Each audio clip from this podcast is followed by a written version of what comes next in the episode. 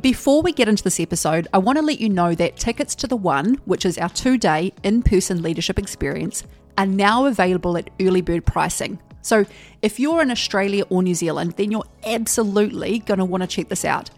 The one is designed to expand leadership capacity with big shifts reported from participants in confidence, communication, directiveness, solutions thinking, decision making, and even conflict resolution. You can check out the case studies over on the website of people who have already done this event and the results they experienced across multiple areas of their lives months later. It has just been such a catalyst for change. That's been more impactful, and I've had more revelations and light bulb moments go off than anything that I've ever looked at. I feel like my perspective has completely shifted. It's just, it's been life changing for me. Do yourself a favour and get this locked in for yourself before prices go up. Grab your tickets to one of the events in either Australia or New Zealand over at theoneliveevent.com. It's also linked below. Welcome to the Lead a New Future podcast. I'm Kate Ruby Aroha, a senior leadership trainer with close to two decades of experience. The leadership I'm about is one that values respect and transparency while harnessing our ability to effect change. With a clinical background, I've worked within highly acclaimed leadership teams in the health sector of New Zealand before spending a decade facilitating advanced leadership experiences across multiple countries. And here's the thing about leadership leadership is just as important within our homes as it is within every level of our community, teams, and organisations. In this podcast, you'll find a variety of conversations that connect to our leadership and our lives, where we can impact what matters, where it matters. Let's get into it.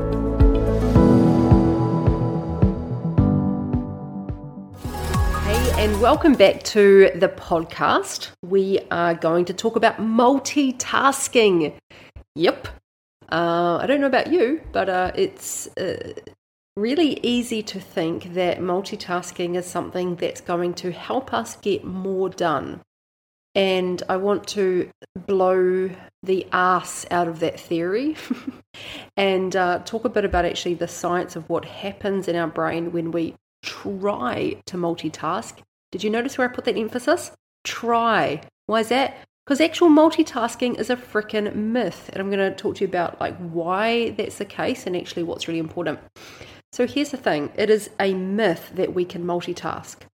We cannot multitask. Well, actually, let's be a little bit more specific. When we look at doing two things at once, we cannot perform two tasks at the same time that require high level brain function at once. Okay. So, yeah, if it's low level functions like, um, let's say, walking while breathing, yep, we can get that sorted, no problem. But if it's two high functioning, high level brain function things, no, we can't do those two things at the same time. So let's say I'm talking to you now. It would be hard for me to talk here now with this episode while also thinking about what I'm going to get um, at the supermarket later today, right? Because it requires the same part of my brain, and that part of my brain cannot do the same thing at the same time. And what a lot of people refer to as multitasking, or what they think they're doing when they're multitasking, is actually their brain is frantically trying to switch back and forward between two tasks. So what they're not they're not multitasking, it's just that their brain is switching back and forward between these tasks. And then therefore what actually happens is we lose a huge amount of productivity in that process and the switching back and forward. What's really supportive is if we can give ourselves the space, the permission, the focus to choose the one thing that we're focusing on and then really go deep into it. What it allows our brain to do is get deep into the gear that that space requires and we get a deeper level of work and effectiveness with that thing. So for example, today I am batching these the recordings of these podcasts. So I'm literally all about this at the moment. I'm just sitting here and I'm going from episode to episode to episode and I'm getting a lot more work done. I'm deep in the mode of these conversations. And what I'm not doing is then in between going and talking with my team, I'm not checking emails, I'm not responding to things, I'm not switching in and out of gears. Research actually shows is that when we're distracted by something, so let's say you're in a deep focused state with something, and then you're distracted. The phone beeps and you answer a phone call, someone comes to the door and you open it and you answer it. To go from after that, whatever that secondary conversation or attention span has been, to come back to what you were doing, the research shows that it actually takes like 25 minutes to get back into that deep focused state that you were in before the interruption. Think about that for a moment. Think about that then in terms of how much productivity do we lose by constant switching in and out of tasks. And what do we sacrifice? Well, we sacrifice actually getting into a deep productivity state or a deep state of engagement with that thing. And, you know, I definitely know that create creative tasks, like whether it's writing or speaking or things like that, for me, like I need to get into the zone for that. And when I get into the zone, then shit starts pouring out and I'm all about that thing right? But that's when I actually allow myself to get into that space. And then I want to stay in that space for as long as what I can to really maximize and optimize and like milk that deep state that I'm in. But if I'm making myself vulnerable to distractions, it means I might get into that state, but then the something beeps on my phone, someone comes to my door, and then I'm in and out of that. Therefore, my brain is switching between things. Therefore, I don't get to one give myself the opportunity to really get into a deep state that really has me go deep and become really productive and creative with that time period that I have. So that's a huge missing. It's a huge opportunity cost of not being able to go into that deep space of creativity. But then, like, as soon as I come back, um, I'm kind of like swimming with the surface with my thinking, and I've got to sacrifice time to get back into that deep state. So, yeah, I think this is really important to actually understand is that one, our brain cannot multitask. It cannot do two high level brain function things at the same time. It can just do one. And what you think is multitasking is actually your brain trying to switch in and out rapidly between tasks, which does not allow you to get into a deep space with that with one task and then really do it justice. So I think that's really important to know. How I use this in my own life. Actually, no, before I do that, a couple of facts. So we can be in a deep state of focus for up to two hours before our brain actually requires a break of around 20 to 30 minutes. So, what that means, for example, for a day like this, is that I'm going to record like two to three episodes at a time just sitting here. Then I'm going to get up and I'm actually going to go for a walk and I'm going to just like switch gears entirely. And it almost helps to replenish your brain. And then when I come and sit back down, and then I'm back into it fully for another few episodes. Then I go back, go for a walk. And what I've set up in, in my environment that's really, really, really important is that when I'm working, when I'm doing this, I don't want people coming and knocking on my door. Because if I'm in this kind of a, a brain space, and then someone comes in and just asks a quick question, but it's just a quick question. It's not just a fucking quick question. what it does is it undoes the, the space that my brain has gotten into and it actually has a way bigger impact than just like perhaps the two minutes it takes to answer that question. I think this is actually comes down to also what's really important is actually to truly deeply value our time the work that we're doing etc so with that being said one of the ways in which i support myself during my days is one, make sure I batch. So, batching is really important to me. So, for example, I'm batching today podcast recording because I'm just allowing my brain to be about this today. I batch coaching. Most of my clients know coaching is pretty much on Fridays. And Fridays is when I do coaching, and then I just do them one after the other. And I'm super in a fucking coaching mode. And then I have days, frequent days, that I just have absolutely no no bookings, no anything. That's my creativity days. And then, um, you know, we've got a really hard rule in our team that people do not contact me with questions in our team. Say that again people do not contact me with questions in our team. And if someone does have a question for me that is important for me to answer and they can't get the answer from anywhere else and they can't get the answer from within the team or with from the ops manager, and let's say it has to come to me for a certain reason, um, but also there's some really clear ground rules around that and really clear expectations and other avenues to come to before me. So we really kind of like eliminate as much noise as possible there. If they do need to come to me, then it's actually done in our project management app, and I want to talk about that. So, that, for example, is if people put the questions in there, then every couple of days, what I do is then sit down in the project management app and batch while I'm in admin mode, bulk answering any of the questions that are in there. And so that then just protects my brain space throughout the days because people aren't coming to me with small things throughout the day. We've got to really understand the impact of small questions and small things. It's not just a small question, it's not just a small thing. It's the switching in and out of different brain gears all throughout the day that actually compromises the ability to move into deep creativity, to have spaces that uh, allow you to go all in on something that would really, really, really move the needle, or to be in your own creative spaces. This is really important. And often, you know, sometimes people will reach out and they'll say, uh, like, oh, this is only going to take two minutes. Well, yes, but also a lot of those added up over time makes a huge difference. So, anyway, that's a really important thing. And actually, one of the things I've got a, a client who she works on, you know, multi, multi, multi, multi, multi million dollar contract. She's got a $15 million contract at the moment she's working on. She's a um, really great client of mine. And so, one of the things that we did um, when we first started working together is we significantly cleaned up her space. And so she's got a full time team of like, you know, too many details, but she's the CEO, CEO of a large company. She's got a huge team underneath her with different levels of service. And uh, she was available to too many people too often. And there would be lots of people with small questions that would come to her and it congested her space so much that she wasn't able to essentially go to a higher level in her level of operating, which her level of operating was needed to move the business to the next level to take on bigger multi million dollar contracts. And if she was stuck with small, it's just two minutes, hey, can I just have your ear for one minute?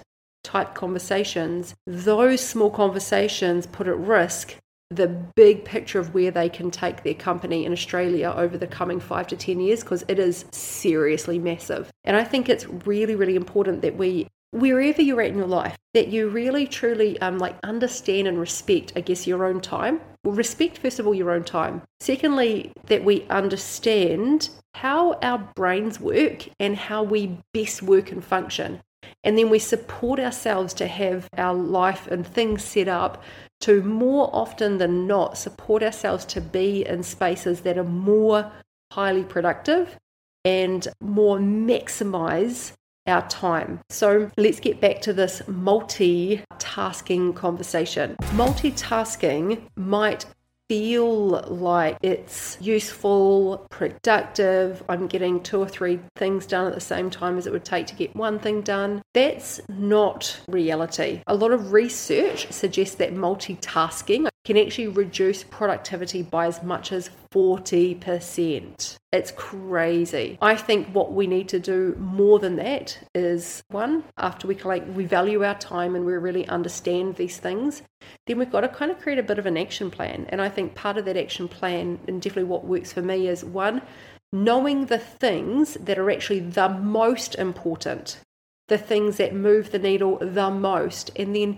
focusing there first. And in particular, I focus on the things and, and try to, don't always get it perfect, but I aim to try to do the things that are the most needle moving, important things when my brain is the most fresh. For example, I actually started recording these podcast episodes this morning, got up at 5 a.m., started recording by 6 a.m. because my brain was the most fresh then, right? Today is just happens to be, um, which I've planned it for today, my day off the gym. Otherwise, I'd usually be at the gym by 6. So I've been able to really focus on podcast episodes all throughout today in the morning, and we're now early afternoon because this is when my brain's really fresh. I've been in deep podcast mode all day, so I've just really been able to get be way more fucking efficient with my recording. And then this afternoon, when my brain starts feeling tired, I'm going to listen to that. I'm going to pay attention to that and then I'm going to go have a break later on. And then this afternoon, later this afternoon, I'm going to then sit down with my project management um, software.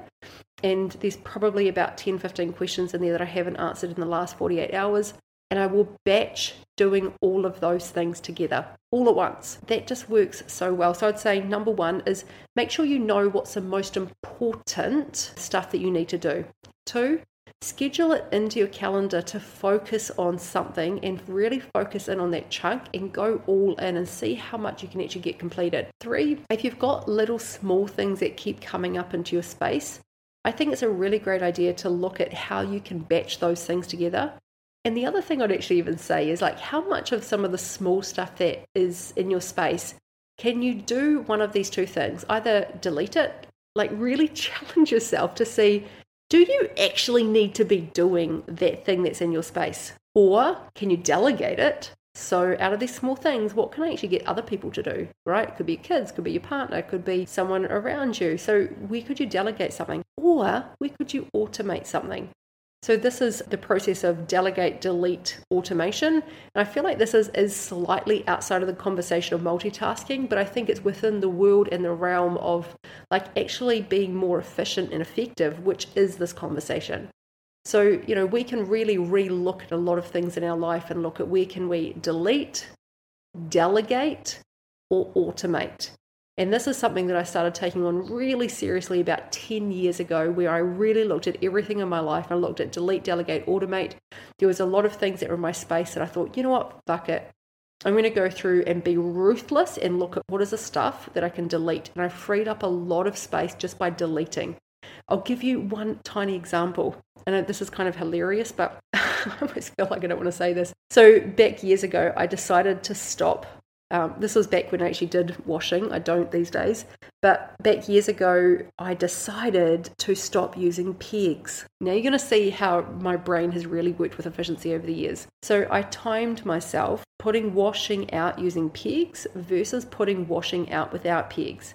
And I was shaving a few minutes off every time I hung my washing out. I don't know about you, but I actually give a shit about saving a few minutes.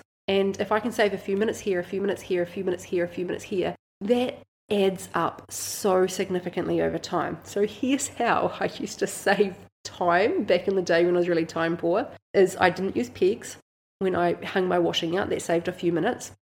I just literally folded them over the line. The second thing is is that when I brought the washing in, my cupboard and look, each to their own, but this is exactly what worked for me. I would put washing into piles. I didn't fold it.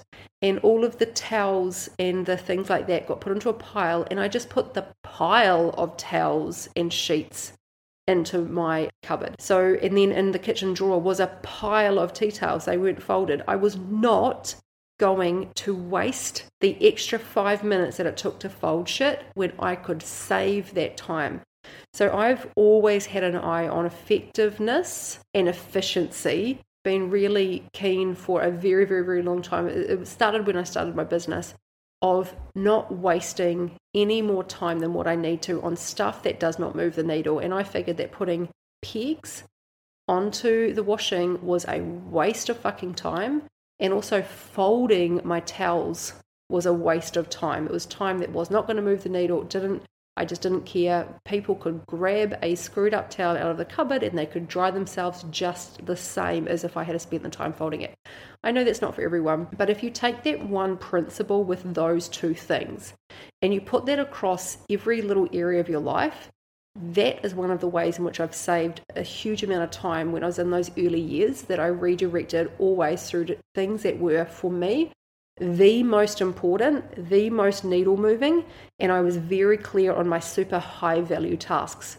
So for me, the high value tasks were um, outside of actually caring for myself was moving my business forward and supporting my family those were the two things moving my business forward, supporting my family, being the best mum and wife I could be, moving the business forward. If that didn't come into those things, I couldn't have cared. There was a lot of things in our house that, that had uh, screwed, that were the same principle of screwed up towels in the cupboard because I valued more spending the time on things that truly mattered to me. So there was, and let's go back to that. So delete, delegate, automate. So I looked through my life constantly to look at where I could delete and save time to reinvest where it mattered. Delegate, so that's definitely, and I've talked about that in other podcast uh, episodes where I looked at where I could start delegating things that were like small stuff in my space to keep freeing time up. And then automate, like back in the day, back in the day, there was a lot of stuff that I really started to automate, include like grocery shopping, automate that on a automation where it would get delivered, etc. Just really cleaning up a lot of small stuff. Now, with that level of thinking over the years, like there is, I look at now, there's just very little small stuff in my space. Everything is delegated out. I've just also recorded a conversation today on the level to which we have support and that I have support in my life that everything is delegated out. Like everything, everything. My hair gets dried by a hairdresser three times a week who comes around. Our dogs get walked a couple of times a week by a dog walker. Meals are prepared. Just like literally everything is delegated. But the way in which we got there is that I've always looked through this lens of being really highly efficient with time. And it started off small, as you could tell by the pegs, but it's this. But it's just, I guess, that ongoing commitment to looking at things through that lens has allowed me over time to get more and more efficient. Now, what that means is that today, these days, there is so much time and space to do the things that I want that either fill my creativity tank, have me feel amazing, support the family, or be creative. What does that mean now in my life? Well, it means that I've got the time, the space, the energy to create the big shit that I want to create. Like, we've got some really big visions of what we want to achieve over the next five to 10 years. And with looking at life through this lens for so long, it's got me into the position where time is very freed up. I work about 10 hours a week. So there's about, in terms of the things that I have to do and then that means that there's 30 if, if i was looking at like a 40 hour week there's 30 hours a week that's always free to put to get to put towards whatever project that i want to do.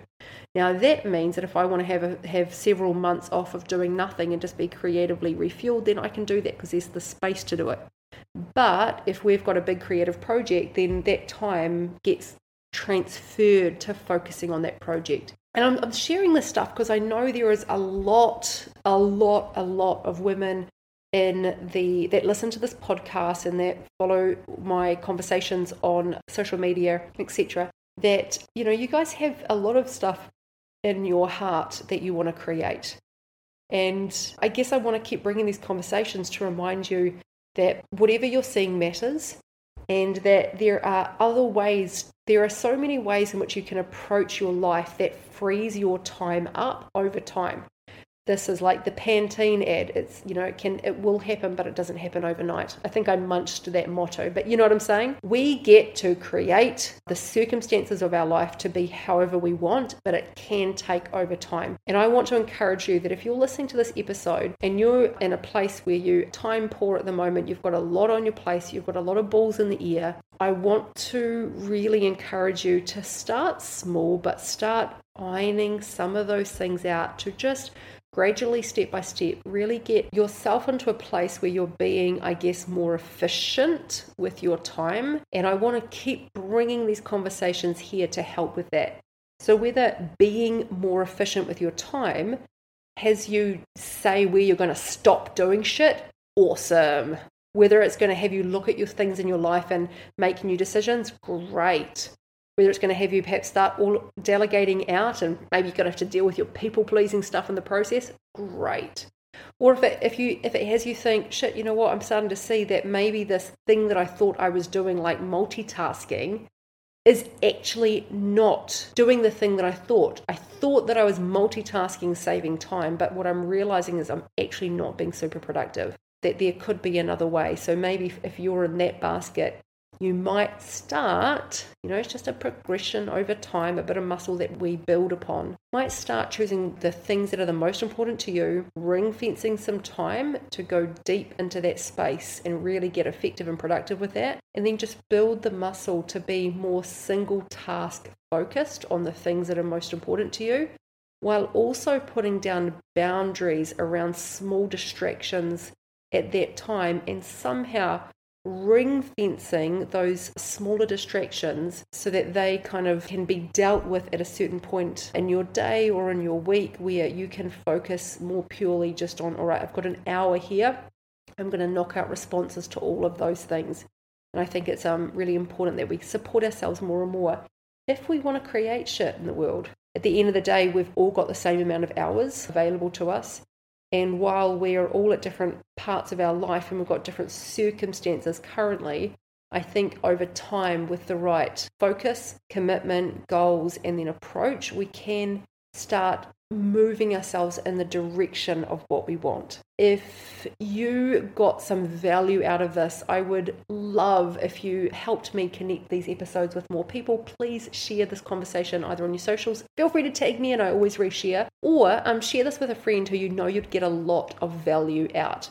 And if you have any questions for future episodes, then flick me a DM over at Kate Ruby Aroha. Uh, let me know the topic or the question that you have that you'd like me to answer. And if you would like your name and a shout out to your Instagram included in the episode, let me know that. And of course, if it's a um, if it's a personal question and you want it to be confidential in terms of, hey, please leave this anonymous on the episode who asked the question, I'm happy to respect either way. All right, have an awesome day, and I'll see you in the next episode of She Leads a New Future. Thanks for listening to the podcast. This is a reminder that if you're in Australia or New Zealand and you haven't yet got your tickets to the one, then go to the website now, find the location closest to you, and get it sorted. Early bird tickets will be ending soon. Man, massive breakthroughs, like unbelievable. Having the balls to actually be myself and not run away from challenges that I've probably run away from in the past and take them head on. It's taken me to another place. I'm just not the same person that I was when I walked in. If you get an opportunity to experience this event, do it for you and everyone around you.